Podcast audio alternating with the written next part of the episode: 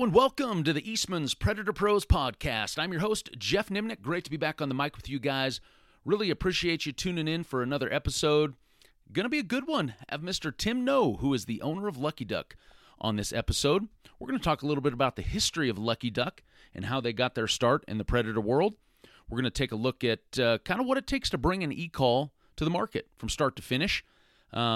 We're going to take a look at the lineup of predator calls that they offer. Maybe you're looking to buy a new e-call this fall and maybe are a little bit overwhelmed with the choices out there. We're going to run through every call that they do offer, kind of tell you about them and all the features and benefits and price points and things like that. So hopefully you can make a little bit more of an informed decision if you are looking to purchase an e-call. And then maybe at the end we'll talk a little bit about where the future of e-calls may take us. But before we get into all that, need to take a minute to tell you a little bit about Hornady ammunition. Now, if you followed this podcast or if you've followed the Last Stand video series, you've heard me rave about the 53 grain VMAX that I run out of my 223 AR-15s. But I really want to tell you a little bit about the shotgun ammunition that Hornady makes that I run. And these are the 3-inch nickel-plated BB rounds. Now, this load has a Versatite wad, so you don't have to have a special aftermarket choke tube to really shoot tight patterns. I run these out of my Benelli Super Black Eagle 2, and when I did some testing, I found out just the factory improved modified choke gave me the best patterns out to that 35, 40-yard range, which in all reality, that's really what I'm looking for when it comes to shotgunning coyotes, is something that's going to deliver me fairly dense, tight patterns out to that 35, 40-yard range. It is impressive when you hear about guys that do kill coyotes out 60, 70, 80 yards with some of these, more specialized shotgun loads. But honestly, in my opinion, those are more what I would consider rifle shots. When I'm running a shotgun, it's usually in tighter cover where the coyotes are on you fast. They're usually right at the call, kind of skirting past on a dead run. I just want something that's going to consistently knock down coyotes, in that 30, 40-yard range and not break the bank. The great thing about these Hornady nickel-plated BB rounds, I think you're going to spend maybe $14, $15 tops for a box of 10, which is pretty economical when it comes to shooting shotguns because, a lot of times when you do shoot them, you're shooting them 2-3 times sometimes. So they can get expensive real fast. These Hornady rounds won't break the bank. So if you're interested in looking into a new shotgun round, you can find more information at Hornady.com. Well, Mr. Tim Noe, welcome to the Eastman's Predator Pros podcast, man. Thanks for having me, Jeff. I'm sure you're probably going through withdrawals right now, right? The duck season's been over for, a month now? Yeah, down south, the duck season's been over, and most other hunting stuff's winding up, so there's a lull here for a little bit, right? It is. A lot of guys, try to fill it with predator hunting, but it doesn't always work so great this time of year, but luckily turkey season is right around the corner, huh? That's right. Absolutely. You and I've talked quite a bit over the winter and stuff. Did you ever get a chance to even hunt coyotes this winter? This winter, I never got out once for coyotes, which I was totally disappointed in because we usually try to do a couple hunts together or at least one each year. And it's always a highlight, but it didn't happen this year, unfortunately. Well, I know last year wasn't quite the highlight. You guys did make made the trip out last year. And it was about this time? What about the first part of March? I think it was this first week of March. Yeah. Yeah, man. Boy, it was like nicest weather you could possibly ever have, like 70s. The coyotes were just not wanting to respond. And I think we barely scratched out a couple coyotes in a couple days. So that was not the greatest hunt, but that is coyote hunting for sure. Yeah, late season coyote hunting, right?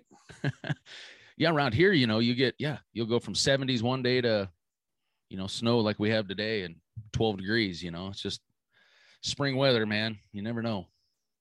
Yep. Well, let's jump into this. I thought it would be cool, when you and I talked earlier, just to kind of talk a little bit about, the history of Lucky Duck. I mean, Lucky Duck's, essentially becoming a household name in the predator world now.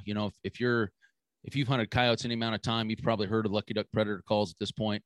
But a lot of people don't know the background to that and kind of how Lucky Duck got started, into the predator world, Lucky Duck's involvement with Rick Pellett, with the sound library and things like that. So it'd be fun to kind of go through and talk about this kind of stuff and give everybody a good idea of, what Lucky Duck's all about. Yeah, absolutely. So Yeah, so let's start. Yeah, little kind of give us a little background and history on Lucky Duck. Sure. You know, we got started. Lucky Duck was started back in 1995 by another gentleman, and it actually was under the name Expedite International. Went through a couple different brand names in the early 2000s, mid 2000s, but it was primarily a waterfowl company with the spinning wing decoys and other motion, electronic motion decoys for waterfowl hunting. And then, in the late 2008, 2010, that time period, there started to be some electronic predator call products that came out, pretty basic ones, and some decoys like the Quiver Critter. That's how Edge by Expedite at the time got its toes in the predator world. And then we, fast forward and get into the 2012, 13, 14, we started seeing that push in the predator world of electronic calls needing to become more robust and more sophisticated, right? Like the popularity of predator hunting really was starting to pick up. And given the history we have in the electronic world and on the waterfowl side, it was an easy transition to kind of take that knowledge and apply it to predator hunting products. And so we started through a mutual friend. We're introduced to Rick Pellett, and Rick's obviously one of the longtime predator hunting professionals, experts, if you will, in the field. And Rick and I kind of hit it off together. And we just sat down and said, hey, let's start thinking about how can we make some really good predator calls. And that was kind of the start of it. And, Geoff, we kind of met you pretty shortly after that. And you probably remember that. I think Edge by Expedite first predator call was, like the Cat Attack. Remember that? That skull. I had Rick autograph one just for the hell of it. I thought this is going to be great. Someday I'm going to have a cool little, office or something, So I actually have one still in the box, and Rick autographed it with one of those marker pens, And it was crazy. I show that to Rick every now and then. I'll send him a picture and be like, hey, we've come a long way, man. And it's like, yeah, because it's this molded. If nobody ever saw it, I got to explain it, because it's like this. If you took a replica of like a mountain lion skull and molded it out of plastic with the mouth wide open with the teeth and everything, and then you stuck a speaker inside the mouth, and then it had a little remote, if I remember right, yep. That was kind of the very first thing, because Rick's always kind of off edge a little bit like that. He always wants something a little off center, that not everybody's going to do. And that definitely, that hit the spot with that sucker. Yeah, that product was, it's probably, it worked obviously, but it's definitely a cool, I could see that being a super cool piece in an office or a house, just something different, right? Like, yeah, what is that? Piece of coyote hunting history right there, That's right. So yeah, before we get into that, yeah. So let's back up a little bit. Early on, when you guys were just dealing in the decoy side of things, what was the market like at that point? And this was probably the early 2000s, mid 2000s, when you were just kind of with Edge Expedite, kind of working with the decoys more or less. Yep. Was there a huge demand? I mean, it seemed to me like the demand would have been a little bit more back then, just because there weren't as many sophisticated e-calls with built-in decoys. There were still a lot more guys probably using hand calls and things like that. So, standalone decoys might've been a little bit more relevant. Do you think that was the case back then or not? Yeah, absolutely. The standalone electronic decoys for predator hunting was really popular in that time period and into the early 2000 or 2000, 10, 15 or 2010, 2012. From that mid 2000s to about 2012, it was super popular. and to your point, you know, a lot of people are using hand calls, and the decoys, electronic decoys was, you know, kind of a staple in everybody's arsenal, where it just could, you know, take some attention off the, or away from the hunter. Right. Yeah. And we sold a boatload of decoys that time period. And that's changed now over, you know, since then it's become much more of an electronic call market versus a decoy market. You still sell decoys for sure, for predator hunting, but, not to the extent that it was. Now that, you know, one of the very, probably the second time I ever hunted with Rick, we were using, I believe it was the, it looked like a rabbit, and it was on about a cylinder, maybe 3 inches in diameter. And it kind of stuck up in the air about 10 inches, and it had the built-in little speaker in it. Yep. That was our Screaming Joker. Yeah. You know, so that was kind of how it went. So kind of to show the progression here, you know, start off with decoys, and then there was kind of, okay, let's build a decoy with sound, essentially. Right. I mean, that's what that Screaming Joker was. Yep. You know, for predator hunters, the downside to blowing a hand call is all the focus is on you. The sound's coming from you. The coyotes are looking at you. And the idea of the Screaming Joker was, okay, we can still have this decoy out there, but it had this little mouse squeaker speaker built into it. So as soon as the coyote came in, you could just stop blowing the hand call, and the little Screaming Joker would be moving, and it would be squeaking. So you had both the sound and the motion coming from the same spot. And I remember killing a triple with Rick. You know, we always called it the sandstone triple. There was this big sandstone built wall kind of off to the side, you know. And I actually think that video is actually on my YouTube page when that happened, you know. But the one coyote comes right up to the dang Screaming Joker, you know. It was pretty cool stand. That was one of my favorite products that we made, you know, before we really got into the e-collar area. But that it was a super effective product, and the amount of fur that was on that decoy and collar, it was a big object, so you could easily see it from a long ways away. I think it was a really effective product. Yeah, well, that's always key, I think, in any kind of decoy. It's got to have some sort of movement. I mean, just a stationary thing that's not moving, or it's small. Yeah, you're right, the coyotes just don't see it. They're too in tune to the sound, but you know, or looking for something else, you know. So yeah, definitely huge part of it. So the first time you hunted with Rick, I'm curious to see how, you know, I'm just curious. The first time you ever met up with Rick, did you guys go coyote hunting? You know, thinking back, that was a while ago, and I believe we did. It was down, met him at his house in Kansas, and we went out and just then, you know, a lot of his property he has out there access to, and I just remember sitting with him and another gentleman, Sparky, and Sparky Sparks, if anybody knows him. Yeah, from the M2D Camo. Yes, he actually introduced us.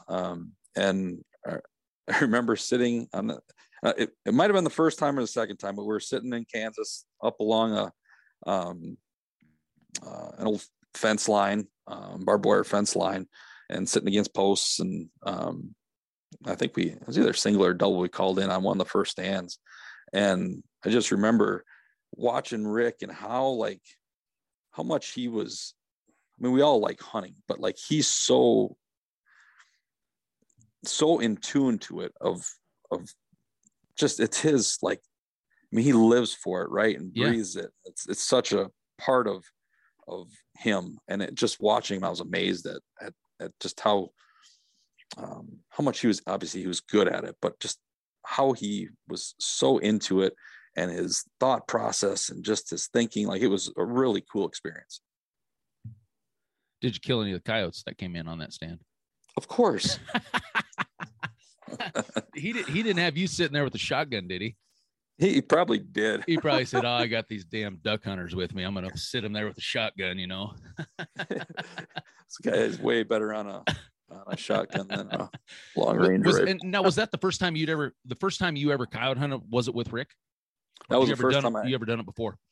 It's the first time I ever seriously coyote hunted, like 4 coyotes, was with Rick. Yep. I mean, there's been deer hunting times and stuff like that where you see something run in, but not where you're specifically targeting them. Yeah. you know, and I've told the story, you know, a handful of times, at least on this pod. I don't remember exactly what episode, and Rick and I were discussing kind of how I got involved with you guys, you know, down the road.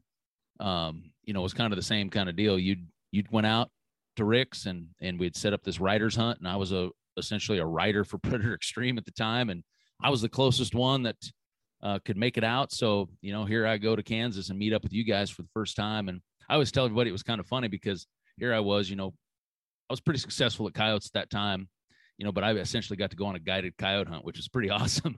You know, Rick was doing all the calling and you didn't really care about shooting anything. You were wanting me to have a good time. And I just got to sit back and shoot coyotes, man. It was pretty awesome. It was like a good change of pace for you, right? Yeah. Yeah. I'm like, what? I don't have to run the call. I can just sit here and shoot, man. This is sweet. But I tell you, it is really, I'm super fortunate, right? Like to be able to hunt with guys like you and Rick and people that are experts in that field, like, and how you guys go about the process of coyote hunting is just super interesting to me, and the level of detail that goes into it. You know, I think a lot of people look back and think, oh, you go out there and put a call out there and you play a rabbit sound and you wait. Like there's way more to it than that. Oh, for sure. Yeah. I mean, a lot of guys will do, you know, a lot of guys do take it that, I guess, not to that level of seriousness, which is not much, you know, they do think it is that easy, you know, and, you know, those are the guys that I think, you know, real quick say, wow, you know, if I want to get a little more serious, since I do have to pay attention to detail, you know, I mean, there's always so many variables involved and factors involved every time you sit down, and it's constantly changing. And yeah, it's just like anything. It's probably no different than duck hunting. You know, I suppose when, you know, I've done a handful of waterfowl. I've hunted with you guys a handful of times. I mean, what are, you know, you as a primarily waterfowl, what are some of the similarities, you know, between, you know, the waterfowl side and the predator side? Yeah. You know, the two things that stand out to me, one is you're trying to attract that animal to you, right? Like yep. That's the same concept through sound and then visually, right? You're trying to attract that animal to you. And so that concept is, you're not just waiting for something to come per se, you're out there trying to draw, you know, you see birds in the sky all the time. You're trying to draw those to you. Same with the coyote. You're trying to do something that pulls them away from what they're currently doing and come to you. So I think that's one main similarity. And then the second one and it's why I love waterfowl hunting, and why I honestly really enjoy predator hunt too, is you can do it in a group, right? Like you can have 2-3 hunters together, and hunt ducks and coyotes kind of that same way, and almost like a group style.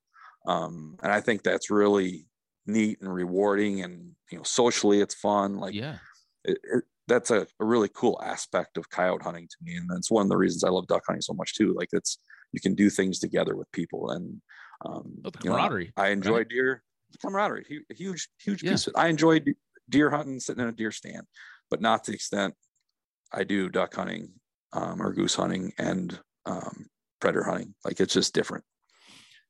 That's an excellent point. I feel the same way. I guess I've never really looked at it that way, though, but it is very true. I mean, camaraderie, I mean, just sharing the experiences of the people, you know, to me, and having those stories to go back on and, you know, you see that person down the road at any amount of time, and you can start talking about that one hunt you guys had and the stories, and you always have that in common now.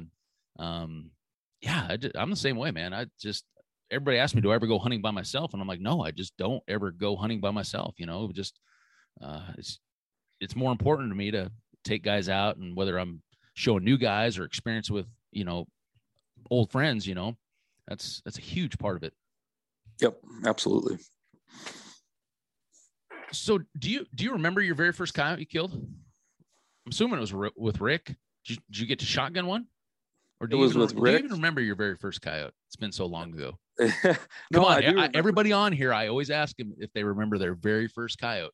You know, and they got to tell the story of their very first coyote they killed. It was with Rick, and it was in Kansas, and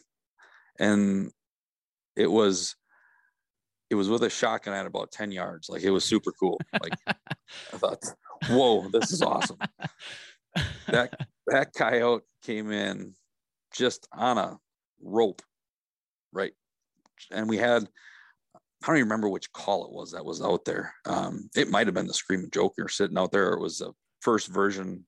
I had to be the Screaming Joker. And that sucker just came right up to it. And I'm sitting there thinking, is this really going to happen?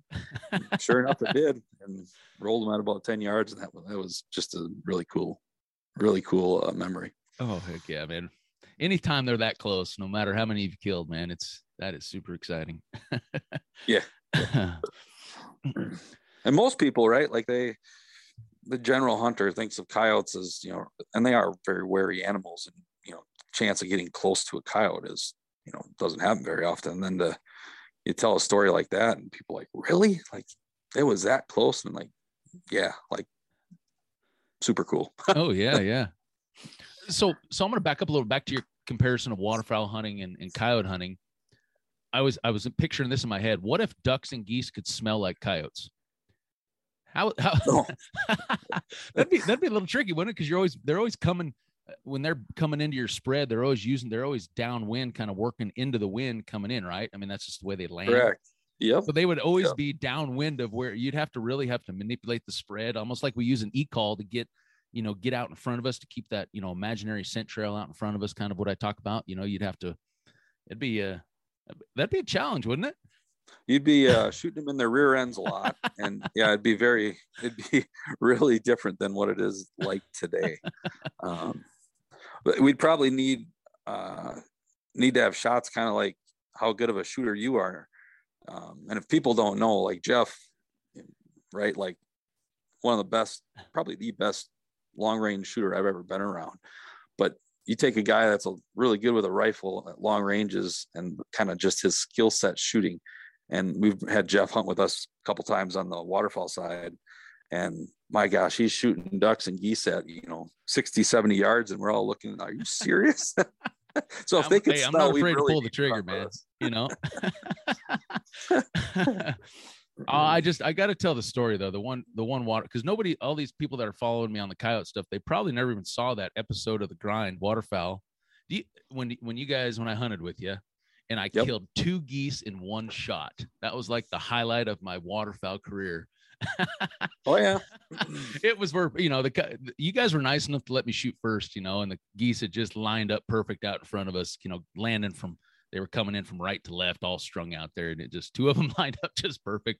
But as a predator hunter, I had to make sure all you waterfowl hunters knew that, that I got two in one shot.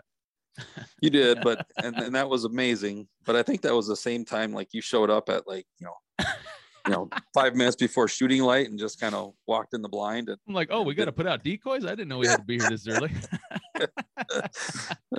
That's a guy that knows just enough about waterfowl hunting to show up at the right time. That's right. That's right. So early on, you talked about the progression. You kind of went from decoys. You kind of started getting into decoys that had some sound involved with them, but not considered a full blown, e-call. The Cat Attack was kind of the first version of that. What was next after that? Is that when you started developing the Revolution? Yeah, then we said, okay, we've got to make call it a real e-call. Like, let's make, and knowing Rick, right? Like, and you kind of alluded to it, Rick is always, he's a little different, right? He's got a little different edge to him and looks at things differently, which is one of his greatest assets, right? Like, definitely. So we're like, we got to make a really good e-call, and what would be some cool features that aren't in a traditional e-call.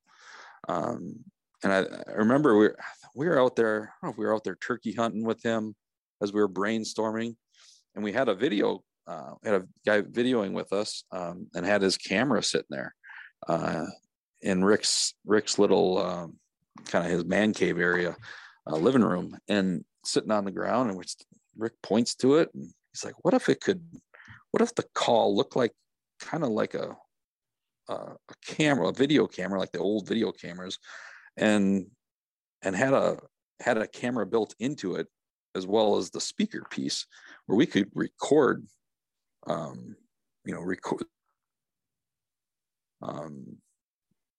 their hunt and an animal coming to the call. Like, it'd be really neat. So that's kind of how that concept started of, yeah, that might make sense. Like, GoPros were starting to become really popular then. People were getting into videoing everything, right? This was like 2012 or 13 kind of time frame, 2012 probably. And so we're like, okay, let's see if we can actually do that.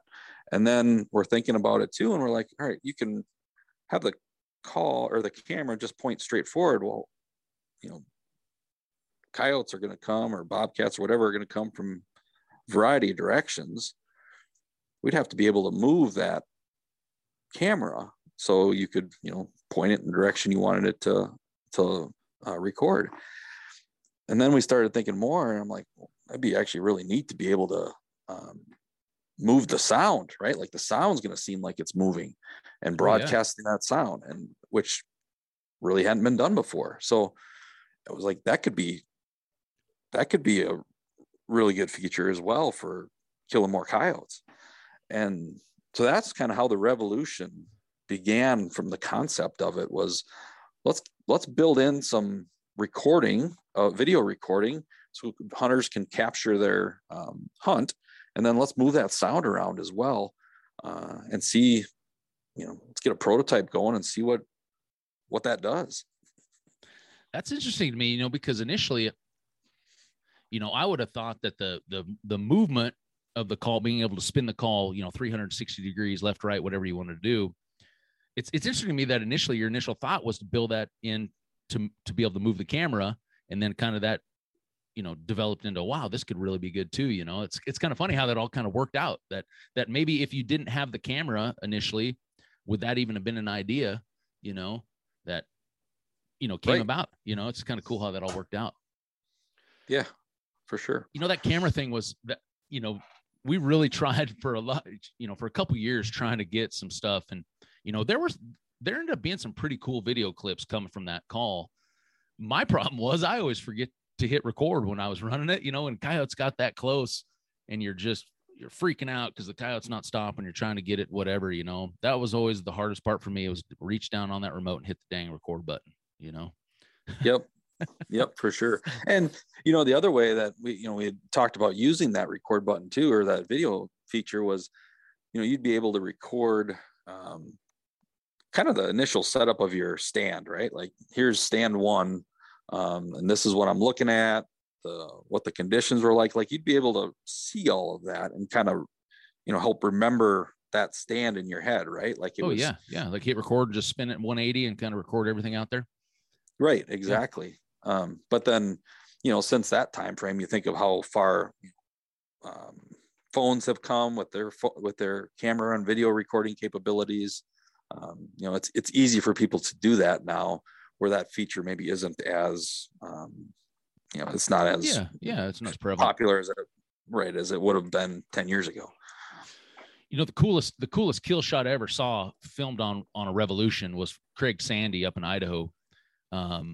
He had this big and I'm gonna have to post it, and I have a copy of it. It's cool. They show it up on social media every now and then, because this coyote is running straight at the call, chest on, and just. That was kind of what a fisheye kind of lens. So it didn't, it was anything out past maybe about 15, 20 yards. It was small, but then obviously as it got close, you could see it really, really good.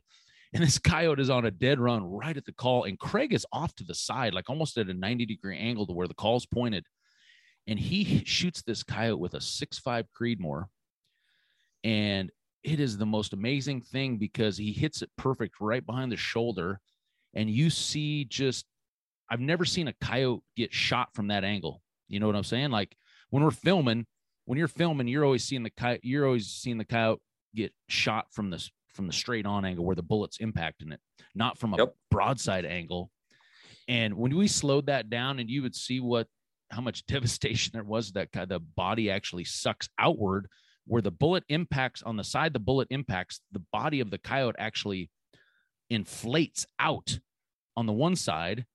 It's the weirdest thing. And then as the bullet goes out the other side, then it kind of just the body kind of inflates out that side. And the thing dies, you know, rolls up and just is laying there dead right in front of the call. It was, it was pretty, probably the only angle you're ever going to see, unless you had maybe a GoPro or something out there and happened to catch just perfect angle like that. But that was something to see that. Super cool, right?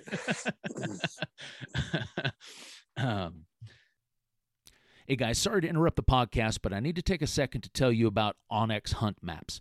Now, if you follow this podcast for any amount of time, or specifically our Last Stand YouTube series, you've seen us use this mapping app on our phone a ton, and hopefully we've shown you how it benefits us as coyote hunters. Now, millions of hunters have already made this the #1 hunting GPS app on the market. It's allowed them to find more game, discover new access, and just hunt smarter. Now, from a coyote hunting specific standpoint, it allows me to drop waypoints and save waypoints for specific stand locations. It allows me to shoot line distances from stand to stand to ensure that I've went the right distance in between stands that I want to go, and as well as just show land ownership as far as private and public. So if you're in the market for a new mapping app that's going to help you hunt coyotes smarter, you can go to your app store on your phone, or you can visit onxmaps.com. Now, back to the podcast. So early on, you know, what were some of the challenges that you guys faced when it came from, you know, going from a waterfowl background to really now getting serious about the eco market? Do you recall some of those early challenges? You're thinking, wow, you know, this is going to be a hurdle we got to try to overcome and try to figure this out. Was there a few things like that? You know, it wasn't as hard as maybe I initially thought it was going to be, because of our experience in electronics.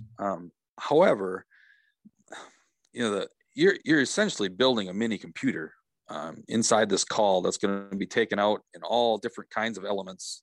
You know, remotes that are used with gloves in super freezing temperatures. Like, there's a lot that goes into that development and figuring out all the bugs. And just, you know, we had the best and brightest predator people working on this, right? Like yourself and Rick, and the development of some of this stuff. And it's those initial ones. I mean, yeah, you think you've got everything figured out. And then you get a few samples and you're like, oh yeah, needed to do this or needed to do that. So, I think just the complexity when we added a decoy element to it, right? Like a motorized decoy, like have everything in one, a camera. So you got a video camera going on, you got a motorized decoy going on, you got a audio system going on, you got remote pieces at play there, remote controls. So there's a lot of different technologies that you're trying to blend into one. And that's probably the hardest piece of it all, is doing each one of those individually is, you know, not that difficult, but putting them all together, there's a lot that goes into it.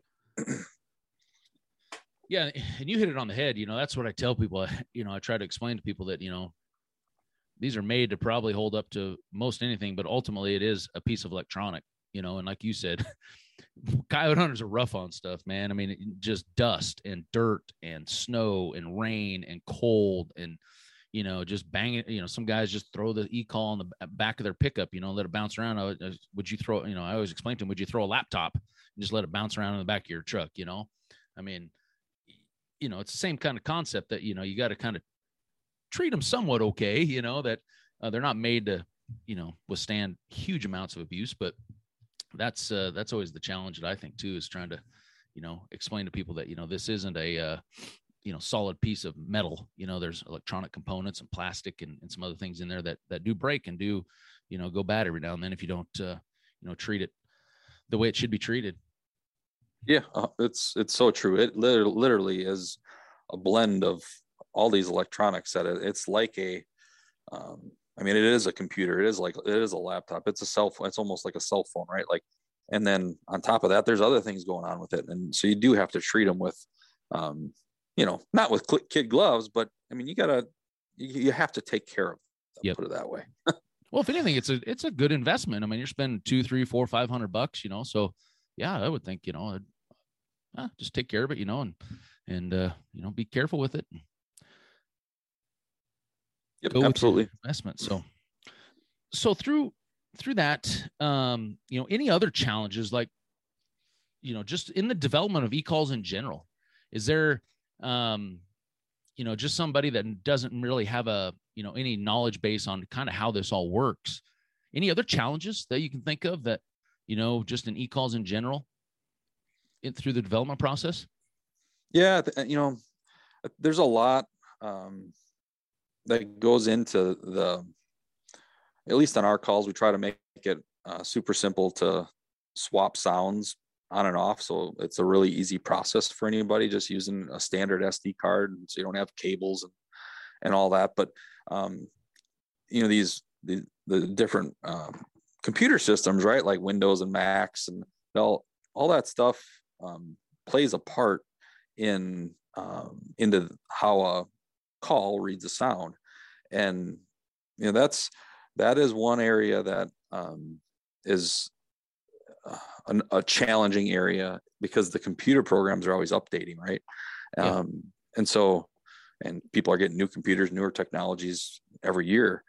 So just staying up on that technology change all the time. It's just something you got to stay on top of. So you can't just make a call and then never touch it again, basically. Like, you got to make a call, and just like any other good product, keep improving that every year, but improve the software and the technologies behind it all. That needs to stay updated too. So that, that adds just another element to the whole process. So real quick, to clarify for that listeners that maybe are not familiar with Lucky Duck calls. So all the sounds are stored on an SD card in the back of the call. It's just a simple SD card, like you pop in the side of your laptop, one you can buy at Walmart for, $8-10, So what you're referring to as far as using Macs and PCs, when somebody takes that SD card out and pops it inside of their computer or their laptop, so you can actually manipulate those sounds. You can change folder names, you can move sounds around, you can add sounds to it. And then when you put it back in your call, the call automatically updates and loads it up for you. But you're saying sometimes if whether they're using a Mac or a PC, that could affect that sometimes. Correct. And what version of that would be, what version of the Mac operating system is running, and same with the Windows operating system, which versions, and just making sure that's all compatible. That's just something we always got to stay on top of to the best that we can, because there's changes going on all the time with those companies. One thing I had a question on when it comes to speakers and amps, is there like a million types of speakers and amps out there? And it just is it a testing process to figure out, the size and, how exactly you want to go about getting the right speaker, obviously for clarity and volume and everything when it comes to these calls? Yeah, absolutely. Like, everybody thinks loudest is best. And that's kind of just I think the general thought is I just want the loudest call out there, which there's like good loud and bad loud, right? Like, yeah. There's one area we really try to focus on is having a really loud call that is ultra clear, right? Like clarity, and that, the sound recordings go into that, but also the hardware that you're using and which speakers you use, the amplifier you're using, like all that plays a part in how that sound is produced. And so the one thing that you just really, as you're looking for calls to purchase, is make sure you're getting a call that is loud but clear, right? Like that, the clarity is so critical. If you get something that's super loud but has a lot of static behind it, that's not good. Yeah, you're crackling. A lot of people explain it as that. Like once you start, raising it up to the upper end of the volume spectrum, you'll get this crackling in the sound. Yeah, and the other piece that's interesting too is the type of speaker you're using. We use those horn style speakers as the main speaker unit because it shoots that, it's directional, meaning that it's going basically the direction the speaker is pointing, but it travels a long ways in that direction. So Coyote or Bobcat or wherever it may be, you can hear that a long ways away. There's some speakers that are loud right up front, like, you know, a couple feet in front of you, but the sound is kind of spread out. And so the further you move away from that call or that speaker, it becomes harder to hear quicker because the sound is just spread out and isn't directionally pointed where it's, you know, almost like a beam of light, right? It's more like a shotgun blast going out there and the pellets are just spreading out versus, like you said, maybe a rifle shot where it's staying on a, you know, focused path going out there farther. Correct. Correct. And that's the one huge advantage to our calls, I truly believe, at least the ones that rotate, is you can move that sound around and you can reach, it's, you know, it's directional a long ways, but you can move it on that rotating base and reach areas that traditional calls won't reach. Yeah, you know, you saw how I kind of explained that, you know, when we were at that Shields event, talking to those Shields employees, you know, I picture this, you know, there are other calls, I think, out there on the market that have the same kind of horn speakers. Wouldn't you agree? Yes.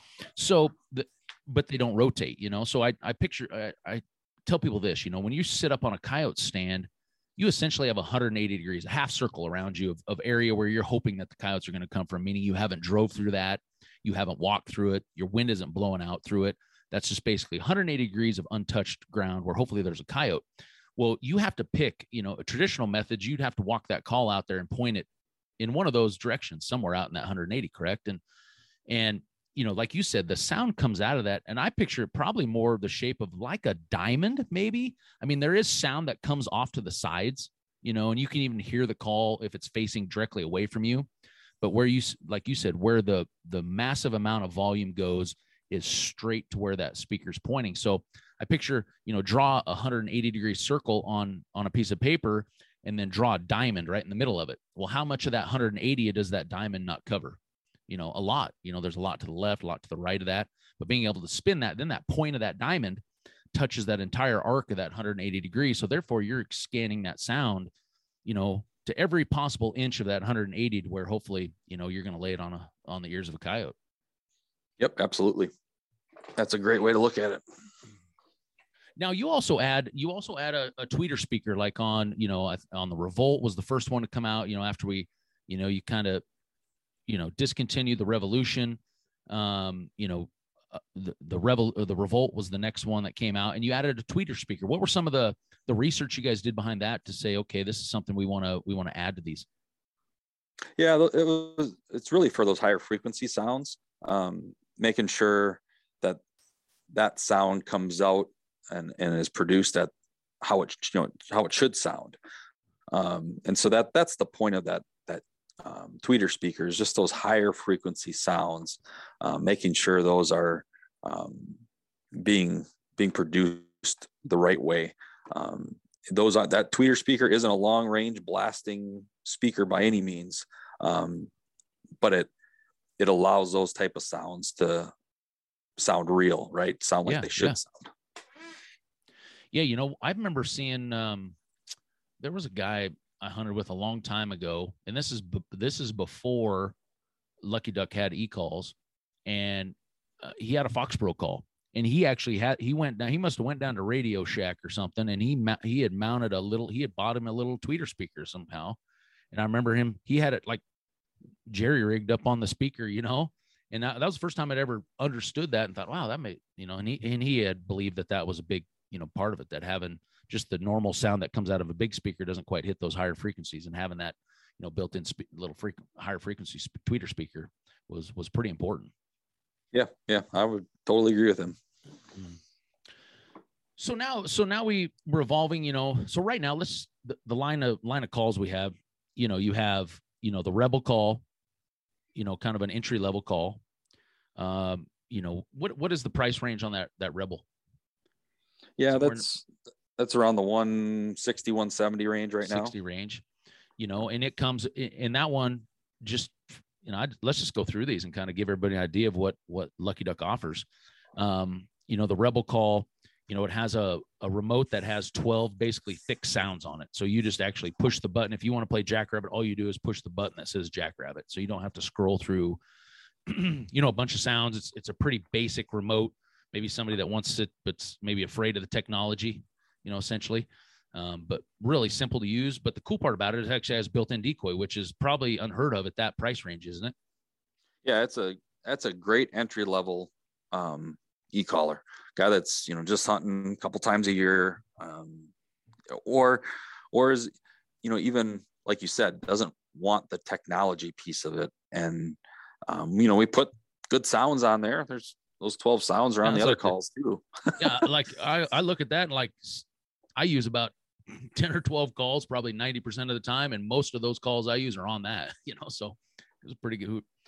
If Rick picked him, he picked him pretty good. Yep. And then, so that one just runs off of 4 AA batteries, correct?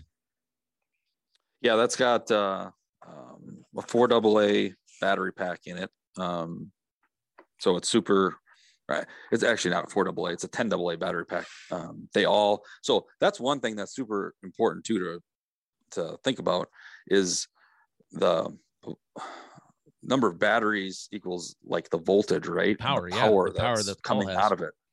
And that's why we have that 10 AA battery pack. So same battery pack that's in, the next level call, the Riot, like it gets it loud. And so even at the entry level with the Rebel, it runs on 10 AAs, and that produces the volume that is, can be heard a long ways away. Yeah, that's cool. That's important to research that and see, when you're looking at calls, you're trying to compare apples to apples, in price ranges and things like that. So the next step up, you just mentioned it, the Riot, that's in with the mid 200s, upper 200s, somewhere in there. Yep. That's 260, 270, somewhere in there, and it's essentially the same housing as the Riot. It has the built-in decoy. But it actually comes now with the next level up remote, which is a digital screen on it, and it comes with 50 sounds, correct? Yeah, that's got 50 sounds, same 10 AA battery pack. Man, I'll tell you what, for that price range, I talked to a lot of guys. I mean, to me, if you were the type of guy that, does a lot of waterfowl hunting, does deer hunting, but you know what, you're going to try to get into coyote hunting and you're maybe going to do it 3 or 4 times a winter is all. To me, this is the call I would look at. It has the volume, it has the built-in decoy, and you're getting, 50 sounds with the upgraded remote. To me, it's just for that amount of money, man, you're getting a lot of bang for your buck. Yeah. And then the great thing is you grow as a predator hunter, you can add more Lucky Duck sounds to it or other MP3 sounds. Like you can add new sounds in the future because it's got that capability. The Rebel, you can't change the sounds on it. That there's those 12 sounds. That's what comes on it. That's it. But the Riot, you can put up 2,000 sounds on there, 32 different folders. Like you can expand your sound library. So it has that. Yeah, that's where you start with the SD card built into there that you can pop out and add stuff like we talked about. Yep. And then kind of the flagship call is next, I think, probably the Revolt. Would you agree? That's been our most popular, kind of feature rich. Really put us, put Lucky Duck e-calls on the map, I think. I agree, because now you're going up to, this is probably up in the mid 4s now. Yeah, 450. Probably. Yep. But now you're getting the big speaker we just got done talking about, you're getting that. So you're getting max volume, max clarity, you're getting the built-in tweeter speaker. And now probably the biggest thing that's worth the money is the revolving feature, what we talked about. This is where you start to see that, being able to spin that call and built-in decoy like the rest of them. And then this one comes with the same remote as the Riot, but it has 100 sounds, correct? Correct. So yeah, that one, that's one of those, if you're wanting to maybe get serious about coyote hunting, or maybe you hunt in an area where you need the volume, you're maybe some of the Western states where you deal with a lot of wind and things like that, definitely worth that extra money to have that volume when you need it, I think. Yeah. And I think that's why that's the most popular call is it's like your do it all call, right? Like has all the features in it. And you can do anything with it. You can, any kind of coyote hunt you want to do with it, snow goose hunting, whatever it may be. Like that's the best all around call that we have that reaches a long range at that price point. So that was what year did the Revolt come out? Do you remember off the top of your head? Yeah, it launched in 2017. 2017. So then a couple of years later, we saw the need. When you start looking at feedback you're getting from guys, you know, there are some predator hunters that don't want all the bells and whistles, right? I mean, they want the sounds, they want the clarity and the volume of the call, and that's really all they want. And, you know, they started talking about maybe wanting some sort of upgraded remote at the time. Is that kind of how the Roughneck came about? Yeah. And with the advancement in night hunting too. Very true. That was very true. Simpler, but has that high volume, easier remote to use at night. That was the driving factor behind the Roughneck, which we came out with in 2019. And that's what I tell people. A lot of people ask me, you know, do I go with a Revolt or do I go with a Roughneck? And the first thing I ask them, do you day hunt more or do you night hunt more? You know, and that's usually the determining factor. If you night hunt more, I think you'll probably like the Roughneck a little bit better, just because of the remote has the ability to dim down quite a bit more. There are night modes on the Revolt remote, but it's only gives you one setting, you know, of brightness, where when you get into that, you know, that upgraded remote, you know, now you can, what's that, like 10 dimness settings on it. So you can get it, you know, way down. Exactly. You know, and it's got bigger buttons. So if you are hunting at night and it's colder and you're using gloves, you know, you can maneuver that a little bit. And then it's like you said, it's just a basic call with the tweeter. And, you know, you can hang it underneath your tripod if you're hunting, you know, if you're thermal hunting off a tripod, set it on the hood of a truck if you're on a high rack down in Texas, you know, or wherever it is. You know, pretty effective call for that. Yep. And we actually, on that one too, you know, we went up a step to 150 sounds, right? Like, so as you progress with some of these calls and these price points, you're getting more sounds on them, which those sounds have a really high value to them, because they're best sounds, as far as I'm concerned, best sounds there are in the industry. Oh, hands down. And then also you took the call and you added a rubber overmold to it, which I really like. You know, we talked about hunters being hard on things, you know, and beating calls up and stuff. You know, I think that rubber overmold that's on the remote and the call, man, that's going to save your call. You know, you happen to drop it, you know, beat it up against something. You know, that's one of the features I really like. Yep. And what's the price point? That price point, upper fives? Yeah, $550 for that one. So then, you know, a lot of people, you know, at this point, that was 2019. So now you got a lot of people that really like the Revolt, but they really like the new remote with the Roughneck. And you start getting a lot of feedback, I'm guessing, about, hey, you know, how can I get that remote on the Revolt? I mean, that was probably the driving force to the new Super Revolt.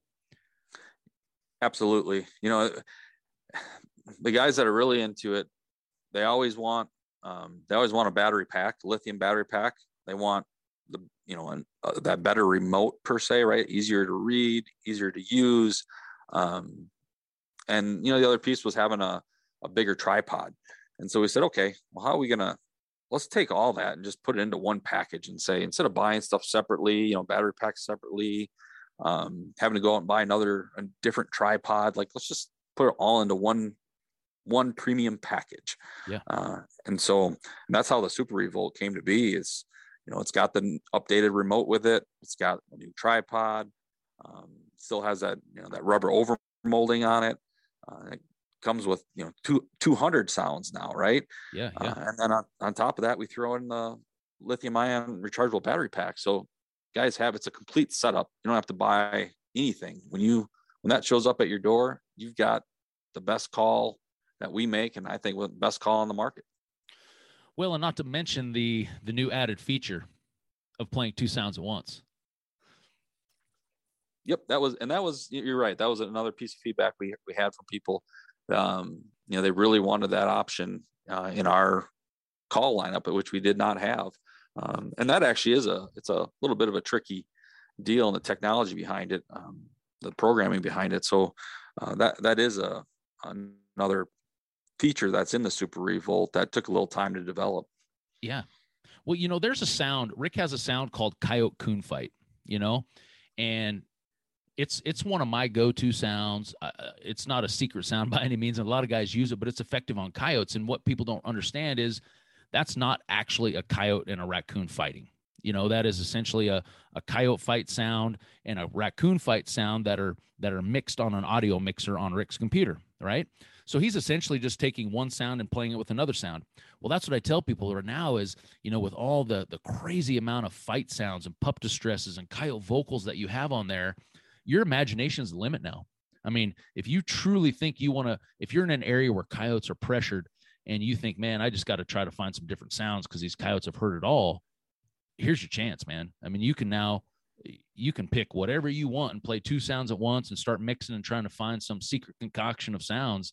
I spent quite a bit of time later this winter trying to find some, you know, but it's really unique to be able to play two sounds over the top of each other and just hear different combinations. Yeah, you're right. Like it allows the hunter to customize what they want to play, right? And we're in an age of people wanting to customize things themselves. And you can do that with the call that plays two sounds at once. Like your options are limitless. Yeah. Like I experimented a little bit with like some vocals, like, you know, I would have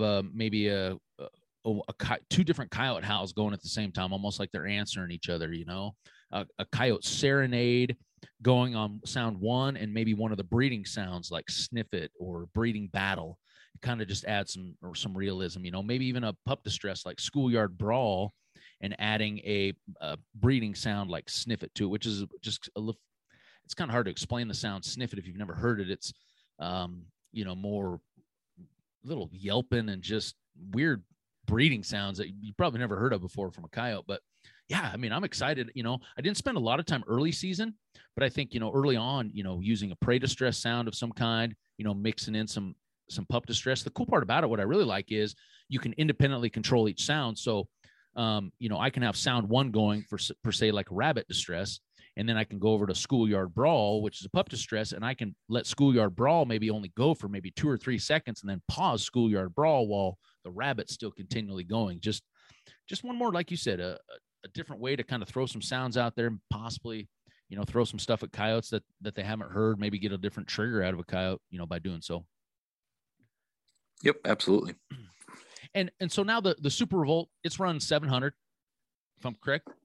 Yeah, 750. 750, yeah. But, you know, like you said, though, you take, you know, I'm going to back up about that lithium-ion battery pack. You know, this is one thing I recommend to everybody.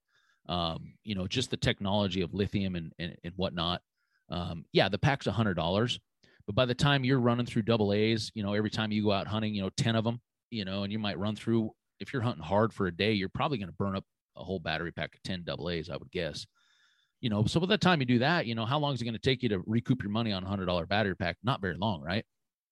And, yep. You know, just the added, you know, is there some specs, the added, do you get added power or I mean, what is the main advantage to lithium over just your standard alkaline? Yeah, it's not added power. It's the consistency of the power, right? Like the alkalines are fully loaded, right, when they're new. Yeah. And then the power coming out of them just drains as it goes down, right? And it goes, you know, kind of in a almost like a straight line going down. Yeah, like a 45 degree angle on a triangle, just steadily going down till it's all the way out. Correct. And so your voltage is starting to go down, then the sound quality goes down. Where on a lithium, that voltage stays the same for as long as the battery pack has power. That's so it's like a night. So it's going straight across, and then all of a sudden it's just like a 90 straight down, and it's dead. It's not correct. It's not an art. Oh, that's interesting. Correct. I didn't know that. It's like that. You think of your drills you have at home. You know, your power drills, right? And you got a lithium battery pack in there. You can use that drill full bore until that all of a sudden it just quits on you. And it's the same concept with the lithium battery pack and the collars. Nice. And another cool thing I really like is the wall charger. You know, I mean, if you're putting, you know, those calls all come with what we call a bird cage, which is the, you know, the little battery cage that holds the 10 AA's, and it's got a little connector in there. You know, if you do buy the lithium battery pack, the connector just connects right into it. You know, you put it in your call and you don't have to worry about taking that, you know, out of the call every time. You know, it, like we talked about, it is electronics. There are little small wires and things in there. And if you're constantly tugging on them and pulling them and, you know, the stuff has a tendency to want to break on you. But when you have this lithium pack in there, I mean, I run these on all mine, obviously, you know, all I do is just open up the back of the call and plug the wall charger in. I don't have to pull the batteries out at all, ever. And the wall charger indicator lets me know when the batteries are full, and unplug it and off I go, you know.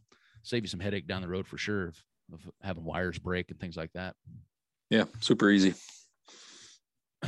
So another question I get to on this line of calls is, you know, in a way I explained it is no one of these calls was designed to replace the other call, correct? I mean, this is just now it's just development of a whole line of e-calls, correct? That so now we're giving consumers more options, you know, at various price points, correct?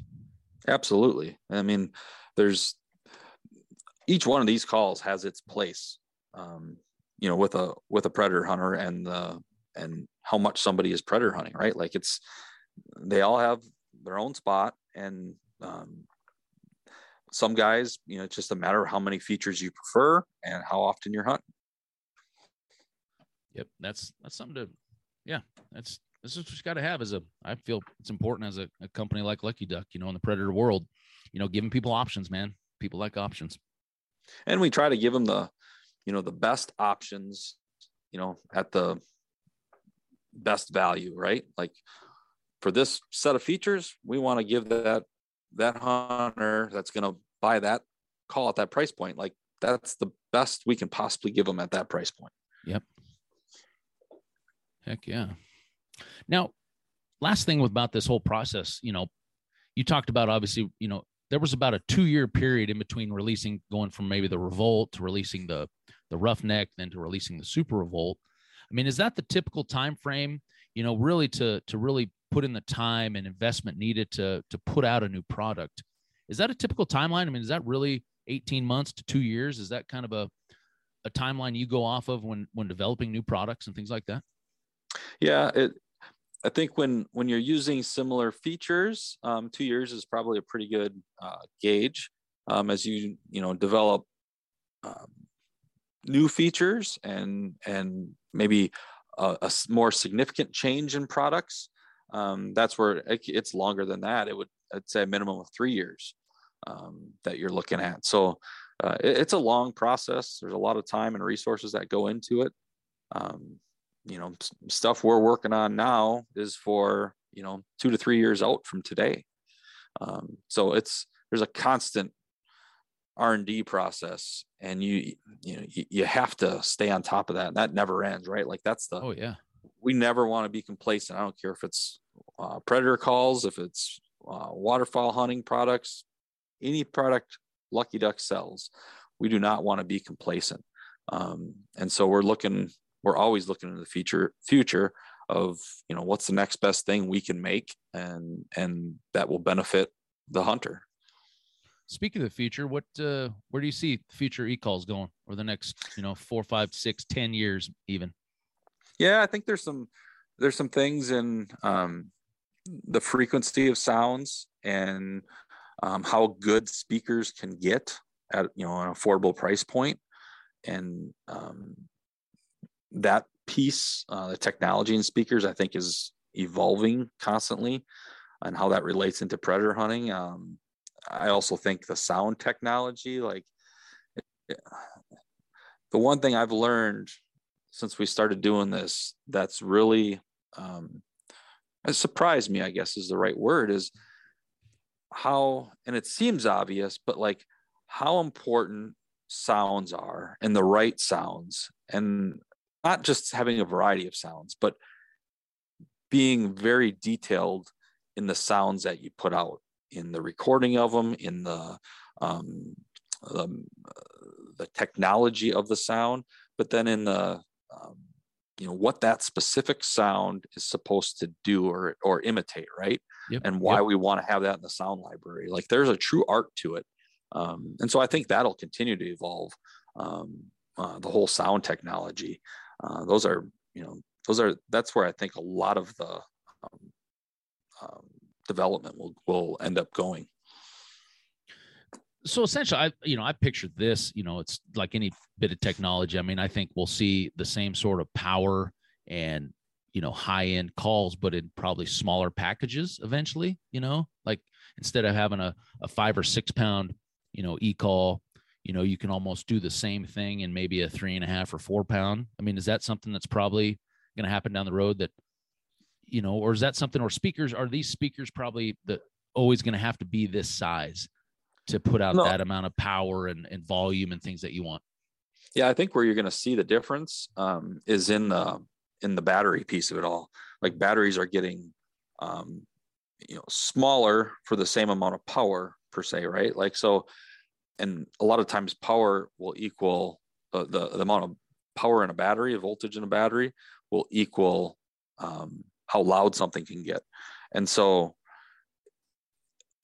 just say our current calls at the same size they are right now, I think you're going to be able to get higher voltage batteries in the same size as our current voltage battery, right? Like, so you're going to be able to produce more sound and more louder sound, more powerful sound by using a bigger battery that ends up being the same size as the current battery. Gotcha. And to your point, you can make the 12 volt lithium batteries today or can get smaller with the same capacity in the future. And so if you're happy with that sound output or the volume output today, you can have that package in a smaller call. For sure. And I suppose too, you got to kind of be careful. I suppose there's a fine line between trying to push the envelope to come up with something new and just have something that's more gimmicky as opposed to something that's actually really functional. Is that is that the fine line you're walking when you're looking at developing new products and new features on calls? Absolutely. That's one thing we're completely focused on here is whatever we make has to work for the hunter. Like it needs to call in an animal, a coyote, bring in a duck, whatever it may be. Like it needs to work for the hunter and help the hunter be successful. Right. And so gimmicks, if there are features you add that are nice features, but they need to have a purpose, right? We don't just want to add a feature just to add a feature. That's not how we operate.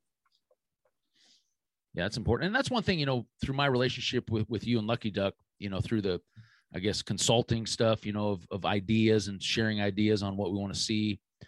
That's what I've enjoyed, working with you guys is that you guys have always listened to, guys that do this a lot and say, okay, now this is what we really, this is me as a guy that hunts coyotes 60, 70 days a year. I would use that feature, not just, that I would never use that, kind of a deal. And that's one thing I think that you guys have done a phenomenal job of with the line of calls is putting features and things on these calls that true killers use, Yeah. And, I appreciate that comment because it's true. Like, we have a great team here at Lucky Duck, and team being employees plus consultants, whatever you want to call it, our Predator team, and especially yourself and Rick and, Dustin, TR, and some of those guys, like you guys provide us invaluable feedback because the reality is, hunting season, we're running a business and we need people that are using the product. I'd love to be hunting coyotes 70 days a year, but I can't.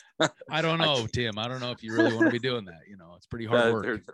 There might be some truth to that, but having people like yourself and others that are hunting, that are true killers, that are hunting a lot, not just a few times a year, but are hunting a lot and know this stuff inside and out, the features of it all and how it works.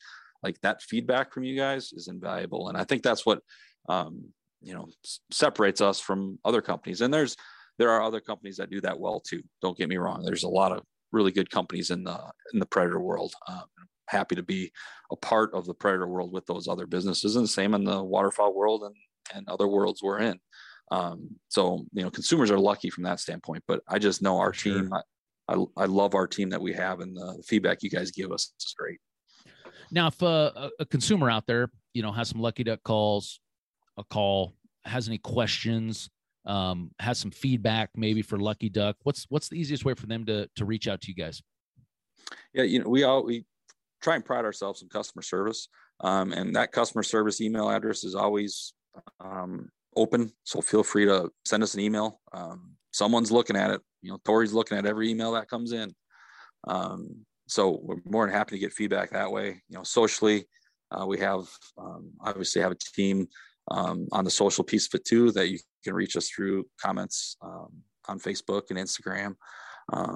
So we're around. And then, the Last Stand video series that you and Geoff host on YouTube, on Lucky Duck's YouTube channel, there's always comments and questions in that feed under different videos. And, you know, that's another great piece. People read those. There's someone physically reading those, and we'll respond. I know, Geoff, you responded on that. Yeah, I try to get on there every, you know, after every episode, after there's some, you know, 100 comments or so, I'll get on there and try to answer everybody, you know, and specifically, you know, coyote stuff that maybe, you know, some of the Lucky Duck people that aren't, you know, coyote hunters can't quite answer, you know, so.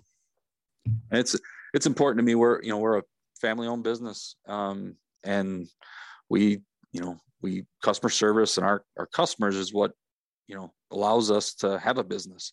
And it's important that we're interacting. And our team is always talking about how do we interact more and make that channel easier of communication. So if you do need anything, please, you know, reach out to us. We'll do our best to respond and help you with anything we can. And all the products, what, are backed by a 1-year warranty? Yep. Yeah. So yeah, you run into an issue here and there, you know, like I said, nobody knows if you don't reach out, you know? So, you know, we'd like you probably would say, you'd rather have somebody reach out and get the problem fixed as opposed to them just throwing it in the closet and not ever using it and telling everybody it broke on me in the first, you know, 2 weeks. Cause obviously that's not the norm, you know, and you guys want to be able to, you know, fix it and make it right. So.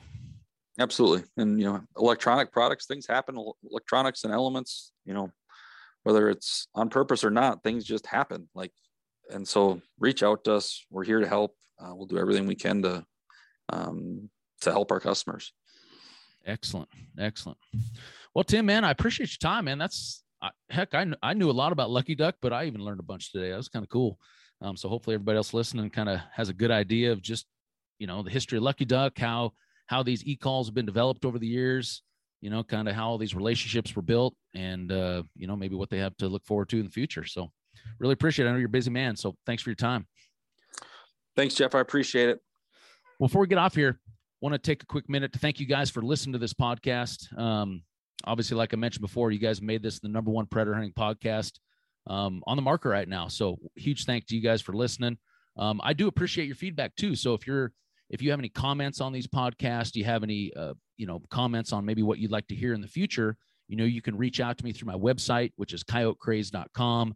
Or maybe the easier option is through Instagram, which is just at Geoff Nimnick. You can just search GEOFF. I'll be probably one of the first ones that come up. You can shoot me some messages there, but would love to hear your feedback there and any ideas that you have for future podcasts. Cause our plan is to be bringing you these every couple of weeks, all year long. But obviously we can't do this without our sponsors, so I need to thank them.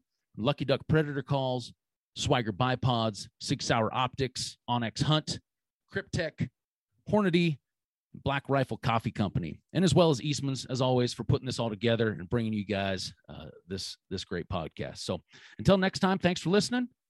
We'll catch you right here on the Eastman's Predator Pros podcast.